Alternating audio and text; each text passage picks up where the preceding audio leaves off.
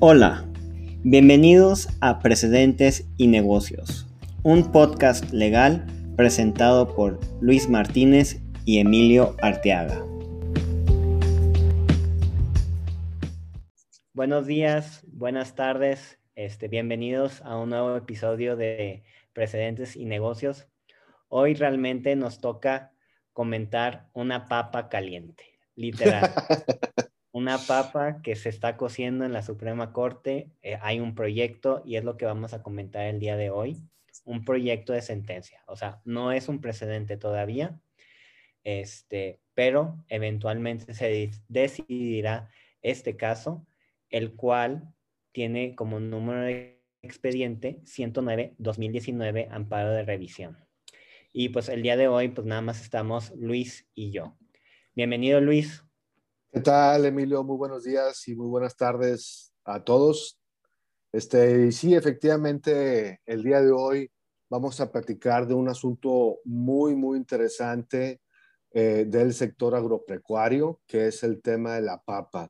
En este caso, papa que se produce y se importa desde los Estados Unidos para su consumo en México, eh, donde también se produce papa aquí en el país pero eh, el sector agropecuario mexicano, pues de alguna manera eh, no quiere que se importe la papa desde los Estados Unidos por el argumento de que existe una plaga eh, en la papa que al momento de introducirse al país, pues puede contaminar no solamente esa papa, sino que contaminar el resto de la tierra mexicana con este, con este bicho que, que, posteriormente no solamente afectaría la producción de la papa sino mexicana, sino que también puede afectar la producción pues, de, de, de otros, eh, de otros productos, ¿verdad? ya sea eh, tomate o otras frutas y legumbres,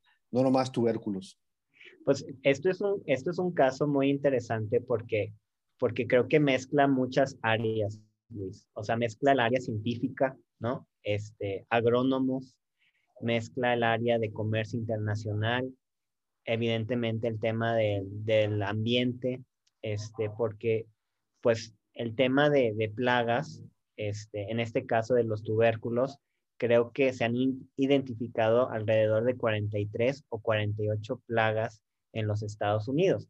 Realmente yo no sé, o sea, soy ignorante desde el punto de vista agrónomo, este, pues cuántas realmente podrían ser un verdadero riesgo para el país.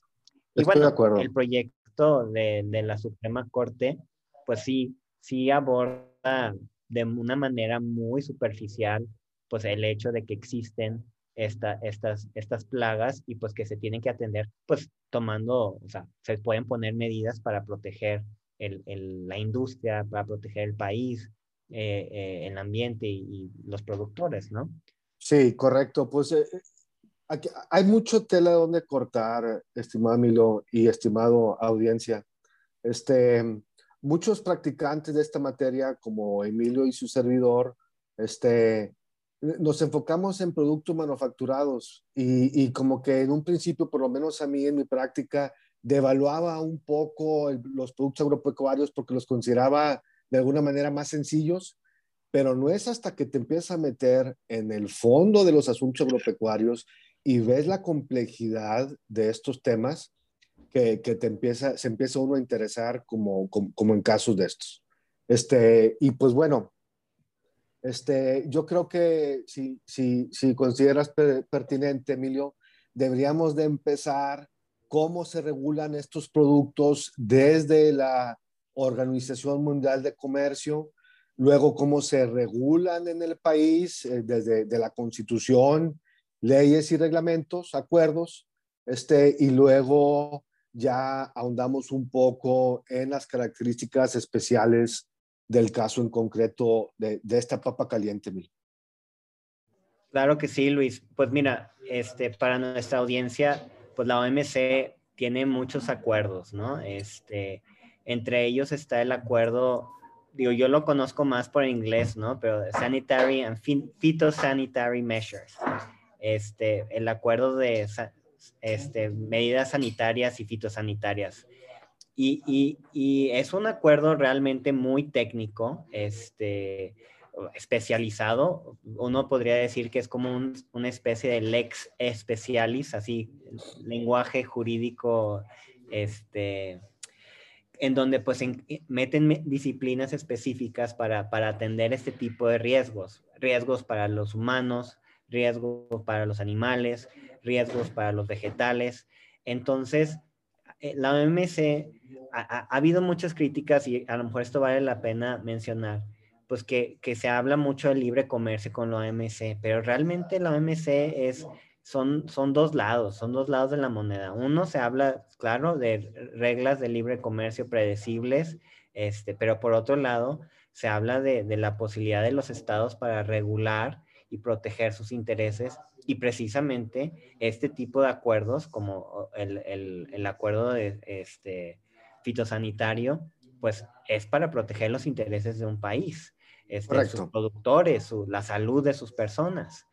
Entonces, vale, valdría la pena mencionar, Milo, que, que este acuerdo, llamémosle acuerdo fitosanitario, este, es un acuerdo multilateral en la OMC que significa que cualquier país que quiera ser miembro de la OMC debe formar, debe firmar este acuerdo. Da cuenta que al público en general, la OMC está compuesta por varios acuerdos, unos de ellos son obligatorios y otros son opcionales. Los obligatorios les llaman por alguna razón multilaterales y este es uno de ellos. El acuerdo fitosanitario, si tú quieres formar parte de la OMC como país, debes de firmar este acuerdo. ¿Y qué es lo que establece? Pues establece algunas reglas que los países deben de seguir para imponer, en este caso, reglas fitosanitarias para el control y regulación de, producto, de la importación de productos agrícolas. Establece ciertos principios, por ejemplo, no debes de imponer reglas fitosanitarias más allá de las necesarias para que no entorpezcas el comercio pero le, le, dan espacio a cada país de que establezca sus propias reglas. Simplemente el acuerdo te va estableciendo principios, en este caso, tanto económicos como de índole científica, técnica, para que no entorpezcas el comercio. Esto quiere decir que cada país miembro de la OMC puede imponer reglas fitosanitarias que controlen el libre intercambio de bienes porque ese país tiene el interés de regular la importación de tal producto porque en este caso hay plagas. En el caso de estos tubérculos, México argumenta, los productores mexicanos argumentan que hay plagas en Estados Unidos en las papas, que al momento de importar esas, esas papas y por alguna razón sembrarlas, esas plagas se van a multiplicar en territorio nacional y no solamente afectar la producción de papas en México, sino que posiblemente la producción de otros bienes agropecuarios. Así es, Luis. Y de hecho, digo, si yo pudiera complementar aquí, o sea, creo que uno de los principios rectores de, de este acuerdo es, uno, la, la, evidencia científica, ¿no? O sea, los riesgos y las medidas tienen que estar basados en, en evidencia científica, siempre y cuando esté disponible. Este, y dos, también está el tema este, de que se tienen que adoptar, en principio, los estándares internacionales, las normas internacionales que se podían crear, en este caso por tratarse de productos alimentarios o riesgos fitosanitarios, pues de la del Códex Alimentarios o, de este tipo de, de organismos internacionales relacionados. Y finalmente, si esas normas internacionales no cubren o no protegen ese interés o ese nivel de protección adecuado para, para tal país, ese país puede ir más allá, ¿no? Porque a lo mejor esa norma internacional no, no, no, no protege lo suficiente. No lo contempla, correcto. Así es. Y, luego, más abajo, perdón, perdón, Emilio, continúa. Y, yo, yo sí creo que también otro tema muy interesante y que distingue este acuerdo con muchos otros es el tema que, que no se habla mucho de like products, Luis, se habla más de riesgos. Entonces, las ah. medidas tienen que ser conforme a los riesgos, no conforme a like products. O sea, en, cuanto los riesgos sean similares, pues las medidas tienen que ser más o menos similares o idénticas. Entonces, yo creo que esos son como que los features más o, los, los componentes más importantes, digo, nos podemos ir, hay, mil, hay varios casos, ¿no? En la OMC, digo, este, quizás serían relevantes eventualmente cuando ya sabemos de la, de, la, de la, versión final del proyecto, este, comentarlas, pero e, esos serían los, los componentes más importantes para mí del, del, del SPS Agreement. Muy buenos comentarios, este, Emilio. Y bueno, posteriormente a que eso está en la OMC, en el caso concreto mexicano, y para este caso en concreto, pues también tenemos el acuerdo entre Estados Unidos y México, el acuerdo comercial, anteriormente Telecan, ahora Temec, que también regula este, la, el intercambio comercial de bienes agropecuarios. Este, sin embargo, es un, es, el Telecan debe de, no puede violar el acuerdo este multilateral fitosanitario de la OMC, o sea, debe ir a la par. Es un poco más concreto y específico a las realidades económicas y agropecuarias de Estados Unidos y de México, pero esencialmente debe ser, debe respetar la OMC. Posteriormente ya en el tema de la regulación nacional, tenemos a, leyes, acuerdos y concreta, bueno, de hecho empezamos con una NOM, leyes, luego este, acuerdos y el reglamento famoso que, que vamos a ahondar.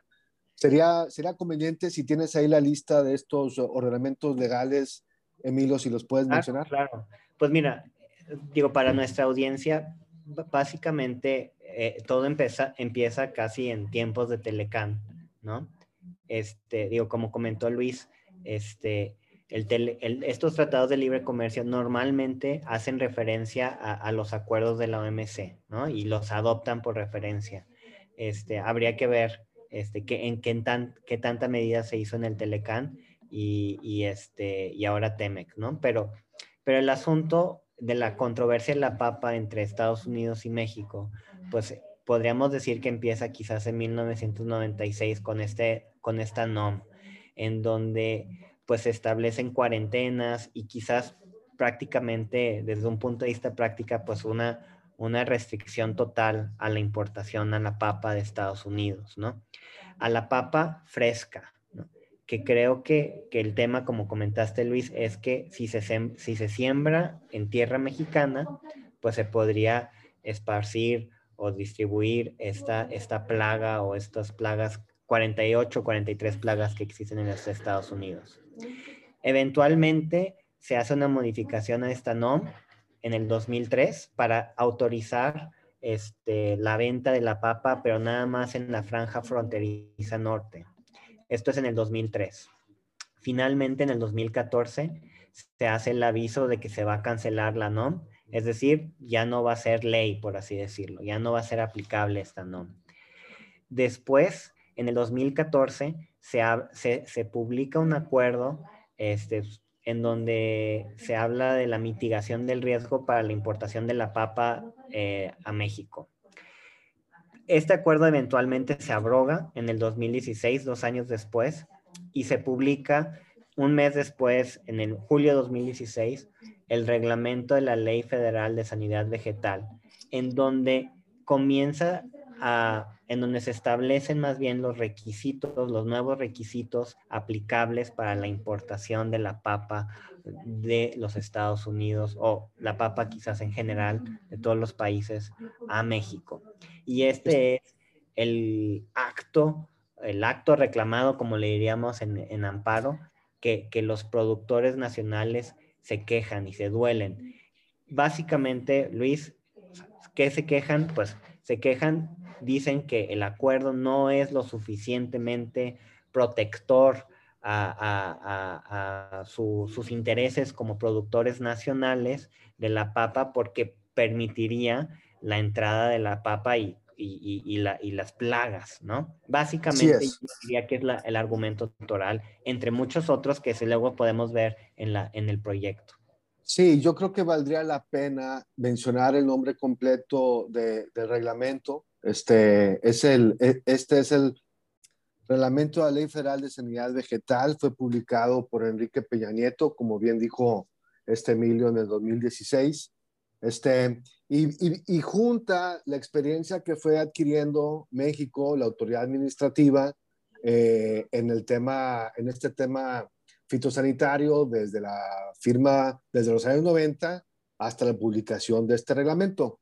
Este, y, y, es muy interesante leerlo porque le permite a la autoridad administrativa federal eh, unas facultades muy amplias para tanto inspeccionar como para prohibir, inspeccionar, regular, prohibir la importación de productos agropecuarios.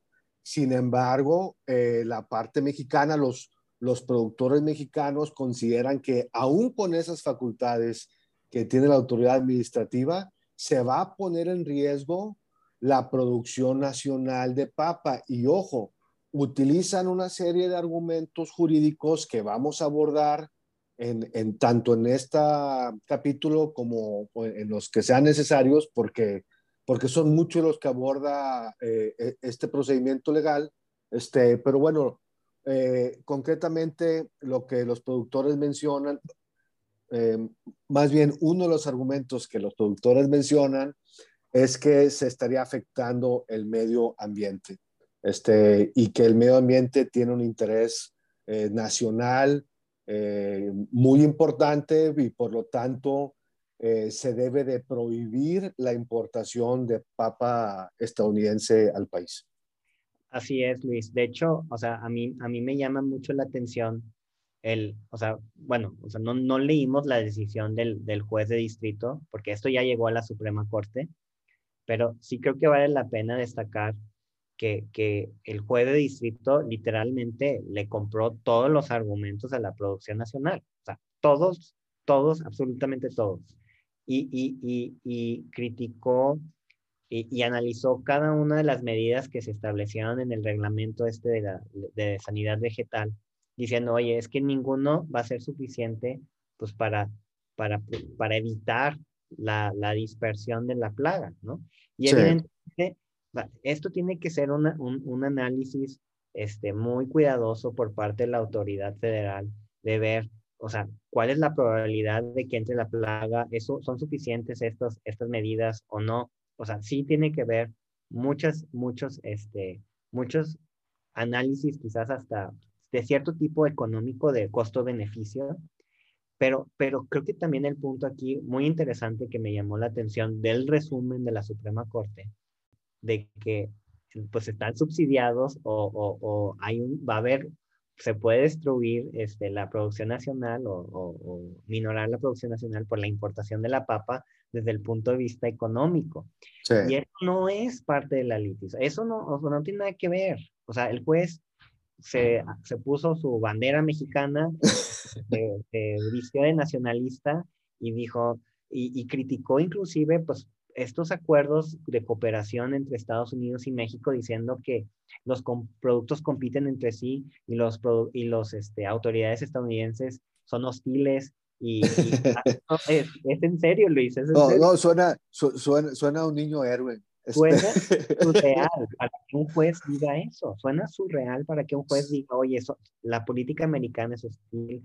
Este, y también dijo algo de que las autoridades americanas van a velar por sus intereses. Entonces, como que diciendo, los certificados que van a emitir, pues no tienen, o sea, no, no, no pueden ser válidos, pues porque van a querer exportar papa. Perdón, pero pues el juez se excedió. Quizás quizás esta es una de lo que hemos estado platicando últimamente, pues de, de la falta de conocimiento de comercio exterior eh, por parte de los jueces o de la autoridad judicial. Esperemos que la Corte corrija. Y, y la Corte corrige. En el proyecto, pues En el proyecto en el proyecto sí castiga y le pone como su, su, su golpeteo al, al, juez diciendo, oye, no, esto así no se analizan las cosas, ¿no? Ahora, eh, yo te voy a ser sincero, Emilio. Cuando yo, cuando yo, cuando propusiste abordar este tema en un capítulo, este, yo me inclinaba, yo hacía un análisis, digamos, económico del caso, pensando, oye, pues la papa norteamericana debe de ser mucho más barata porque ya producen eficientemente y aquí en México eh, no tanto. Sin embargo, yo ya que me empecé a leer el caso, te, te soy sincero, este, me empecé, me convencí de muchos de los argumentos que se plantean y son de los que vamos a, a, platicar. Pero yo creo que valdría la pena hacer una mención económica de por qué la papa estadounidense es, más barata que la mexicana y, me gustaría hacer el siguiente comentario, Emilio. Una de las razones por las cuales las economías, eh, el tratado de, libre comercio entre Estados Unidos, Canadá y México ha sido tan exitoso es por varias razones, pero una de ellas es por la latitud de los tres países. Este, y en el caso concreto, de, desde el punto de vista geográfico me refiero, en el caso concreto de los Estados Unidos, su posición geográfica, la latitud en donde se encuentra, les permite cosechar, sembrar y cosechar muy eficientemente granos eh, y tubérculos. Este, por ejemplo, maíz, arroz, lentejas y en este caso papas. Y en el caso de México, la latitud que tenemos aquí permite que podamos sembrar y cosechar frutas y legumbres de muy alta calidad y de manera muy eficiente. Entonces, pues el ser humano consume los dos tipos de productos, de tal suerte que las ambas economías embonan perfectamente. Adicionalmente, en Estados Unidos tenemos, pues, geográficamente unas planicies muy grandes entre las dos costas, este, que, que, que, que hay una extensión de territorio muy amplia. Entonces, tienen latitud, territorio plano, grande y una cultura angloamericana muy emprendedora, muy trabajadora, pues el resultado va a ser la producción de muchos granos de manera eficiente que nos beneficia a los tres países. Y en el caso mexicano, pues tienes a una posición, una latitud muy buena para frutas y legumbres, una cultura, por ejemplo, en, en, estados como Sinaloa, una cultura, unos, unos terrenos ideales para sembrar, una cultura emprendedora igual que la angloamericana, que el resultado ha sido unos uh, emporios de agricultura ahí en, el estado de Sinaloa enormes, este, que producen frutas y legumbres para el, para el mundo. Este, entonces, desde esa perspectiva, las economías embonan perfectamente y regresando ya al caso concreto de esta papa caliente, pues no debe ser sorpresa de que allá haya, en Estados Unidos haya producción de papa al por mayor y en México la producción de papa no es tan grande. Sin embargo, pues allá hay plagas que aquí no tenemos y que tenemos que cuidar. Tota-, totalmente de acuerdo con, con, tu análisis y creo que esto es un reflejo de, de, lo que le llaman los economistas estas ventajas competitivas, ¿no? O competitive advantages. Este, y, y, digo, aquí yo veo las estadísticas de importación de, de, de, los, de la papa y pues realmente importamos de, Estados Unidos, pero no importamos tanto, ¿no? Un, par de toneladas este, cada mes, ¿no? Y pues la producción de la papa, Luis, aquí en México es principalmente en, en como tú lo mencionaste, Sinaloa y Sonora. Y casualmente, casualmente, el juez de distrito está en Sinaloa. Entonces, digo, este, a lo mejor se sintió muy cerca de su tierra, ¿no? no, este, pues o conoce muy bien el tema o, o, o, no solmente, pues es, son dos, dos camisas, Emilio, camisa nacional y camisa estatal, ¿verdad? La que tiene puesta. Así es. y, y, y, digo, sí, sí es, sí es para llamar la atención de, de cómo resolvió el juez, ¿no? Este, yo, yo la verdad, este, o sea, no, no, no coincido para nada en, ninguno de sus análisis y, qué bueno que la Suprema Corte sí lo pudo ver. Desgraciadamente se ha parado de una gran manera la importación de la papa de Estados Unidos porque se concedió una suspensión y, y, y aquí pues ya, lleva, ya llevamos, no sé, seis años, cinco años este, con, con, con intereses comerciales quizás este, en este sector pues un poco delicados que ya se tomó la atención o se llamó la atención al USTR. ¿no? Esto es realmente, realmente es una papa caliente. y bueno, digo, obviamente, obviamente falta, falta la versión, o sea, e, este, este, este proyecto iba a ser sesionado, bueno, la semana pasada este, para, para nosotros que estamos grabando el episodio. Es decir, creo que se iba a sesionar el, el 8 de, de, abril o algo así por el estilo, pero pues por alguna razón lo retiraron de, de la sesión que no sabemos. Es un tema complicado, o sea, al leer el proyecto eh, se abordan muchos temas interesantes desde el punto de vista jurídico, que yo creo que al, nosotros al comentar el proyecto que tiene la Corte de Sentencia, de alguna manera eh, cubrimos los temas que, que, tocó el juez, este, y, y, y temas aquí que, que enumeraste en la lista temas jurídicos interesantes que, que estaríamos abordando eh, en estos capítulos de manera, eh, pues algunos más profundos que otros, son la procedencia del medio de defensa de, de, parte de los productores mexicanos, la división de poderes en México entre el Congreso y el Ejecutivo y, sus, y su aparato administrativo. El judicial. El, y el judicial. Y el judicial. Porque se metió mucho el, el, juez de distrito. Correcto. Y, y de alguna manera la, el mismo proyecto que tiene la Corte crea estándares de análisis que no prevé el, el Congreso en la ley, ¿verdad? Este, reserva de ley, que es precisamente este tema, este, y, y qué tanto se puede regular en un reglamento, la sub, subordinación jerárquica, y finalmente, pero probablemente el más importante, dirían muchos, es el tema del el medio ambiente. Así es, Luis. Digo, yo creo que para, para, para dejar temas y, y, obviamente tratar de no especular mucho de lo que puede pasar en, el, en, el, en, el, en la versión final del proyecto que, que de aprobarse, pues este, podría tener muy importantes implicaciones para, para, para temas futuros no solamente de, medidas sanitarias o fitosanitarias, sino también de temas quizás este, de obstáculos técnicos al comercio también. Este, yo, yo creo que aquí lo, lo, más interesante también es el tema de la, de la facultad eh, del Poder Ejecutivo en materia de comercio exterior, ¿no? O la cláusula de comercio exterior que está en el artículo 131. Y, y, y, lo que yo creo que sí va a pasar es que el, el, Poder Judicial y la Suprema Corte va, va a reconocer que hay mucha discreción para, para el Ejecutivo en regular el comercio exterior. Es, sí, este coincido, Emilio, este caso va a ser un parteaguas para temas, para varios temas legales.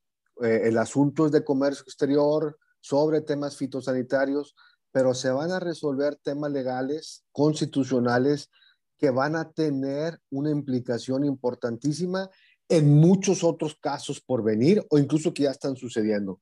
De tal suerte sí. que es importante seguir este caso y ver cómo la Corte eventualmente resuelve. Y, y, yo, yo, yo quisiera así apuntar varias cosas, ¿no? O sea, del proyecto. ¿Qué me gustaría ¿Cómo, ¿Cómo, me gustaría que cambiara el proyecto? Qué bueno que lo quitaron, ¿no? ¿Qué, qué, deberían, ¿Qué, deberían, de hacer? Yo creo que el, la Suprema Corte no puede ignorar el hecho de que existe este acuerdo que comentamos, Luis, el acuerdo de, el acuerdo de, sanitario, de medidas sanitarias y fitosanitarias, ¿no? No lo puede ignorar. Porque tan es así que el Poder el presidente en su recurso ante la Suprema Corte, sí lo mencionó. Y, y, y creo que introducen varias, varios elementos interesantes. Yo entiendo que la Suprema Corte, su criterio tiene que ser a veces con la Constitución, en este caso el derecho eh, al medio ambiente, en sus diferentes componentes, pero, pero no olvidemos que los tratados internacionales también están por encima de la ley y que los tratados internacionales pues, este, pues nos dan ciertas pautas de cómo se tienen que adoptar ciertas medidas y que sí pueden ser cuestionadas esas medidas y creo que pueden ser cuestionadas tanto a nivel local como a nivel internacional y, y siento que, y eso lo vamos a comentar en un futuro, yo creo, porque la, la, la Suprema Corte en este proyecto le da mucha deferencia y así meten la palabra, deferencia. Correcto, correcto. Poder Ejecutivo. Y me acuerdo haber visto en Twitter esos influencers abogados diciendo, oye, es que no existe la doctrina de deferencia en México como en Estados Unidos,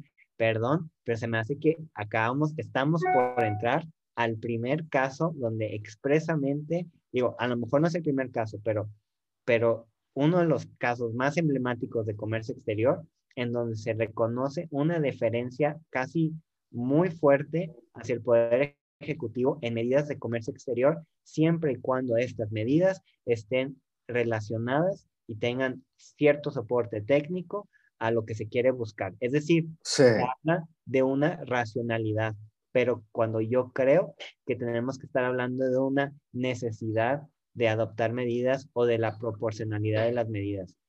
Interesante lo que mencionas de deferencia y cómo este, hay eh, influencers que dicen que, esa, que eso no existe en México. Este, para el auditorio, cuando se habla de, deferencia, es que eh, cuando se resuelve un asunto, el que resuelve tiene cierta inclinación, cierta, se llama deferencia por lo que está resolviendo la autoridad administrativa, este, porque de alguna manera tiene conocimiento técnico, operativo, jurídico del asunto y pues le tienes que dar cierta deferencia. Y, comento que, que, me extraña lo que mencionan eh, los influencers porque, pues bueno, o sea, en la práctica legal, si uno ve cómo se resuelven los recursos, un recurso es un medio de defensa, eh, cómo lo resuelve la propia, un recurso es un medio de defensa que resuelve la propia autoridad que emitió el primer acto que tú estás eh, contra, contraveniendo. Y lo, no, lo, no lo resuelve concretamente esa oficina, ese funcionario que, que emitió el acto, sino que digamos que lo resuelve la administración jurídica, ¿verdad? O sea, el área legal de esa secretaría. Pero si, si dices que no hay diferencia, pues simplemente ponte a ver el porcentaje. Más del 80% de las resoluciones de los recursos son a favor de la propia autoridad que lo resolvió. Si eso no es deferencia, que gane más del 80%, pues yo no sé qué es. O sea, no porque no se, se hable expresamente del asunto significa que no existe la doctrina. La doctrina existe en la práctica, tan es así que más del 80% de los recursos que se resuelven se resuelven a favor de, la, de, lo que dijo la autoridad en un principio. Sí, sí, este tema de diferencia da mucho que hablar. De hecho, pues creo que hasta hicieron un webinar y todo esto. Pero, pero el tema este de, de deferencia, pues por ejemplo en antidumping, sí aplica para las autoridades, o sea, en el control judicial, este, cuando revisan ciertas medidas o decisiones en temas antidumping en Estados Unidos. Aquí no se ha llegado a ese, a ese nivel, bueno, yo creo que, Luis, e, este tema quizás hasta merita tener como una, una mini mesa redonda con, con agrónomos y que nos platiquen a lo mejor y nos expliquen de los posibles riesgos. Y, y, yo creo que sí hay que tener una serie, una sección, cápsulas sobre estos temas que se comentan porque sí es muy interesante este, este proyecto y y como, como dijimos, este, a lo mejor antes de, iniciar esta plática, pues se viene la undécima época y pues como se retiró de la, de la sesión, pues a mí se me hace que este proyecto va a entrar a esta época y pues con grandes implicaciones, ¿no, Luis? Sí, sí, totalmente de acuerdo. Y, este, y, por eso mencionábamos en un principio que, que este iba a ser el primer capítulo. Eh, eh, hemos pensado de dos capítulos, eh, pero eh, la verdad es que es un tema tan amplio, tan interesante y tan complejo que probablemente vaya a, ser la, vaya a haber la necesidad de tener más capítulos invitando a este, expertos en cada uno de los temas que va abordando, incluyendo expertos, o sea, eh, biólogos, agrónomos, probablemente químicos, este, em, pues lo, que sea necesario para arrojar luz a estos temas y, nutrir la práctica jurídica del comercio exterior. Pues muchas gracias Luis. Esto fue Precedentes y Negocios y bueno, esto, esto fue muy interesante y seguirá siendo. A ver, qué, a ver cómo termina este cuento de la papa caliente. Gracias, gracias por acompañarnos y nos vemos en el próximo capítulo.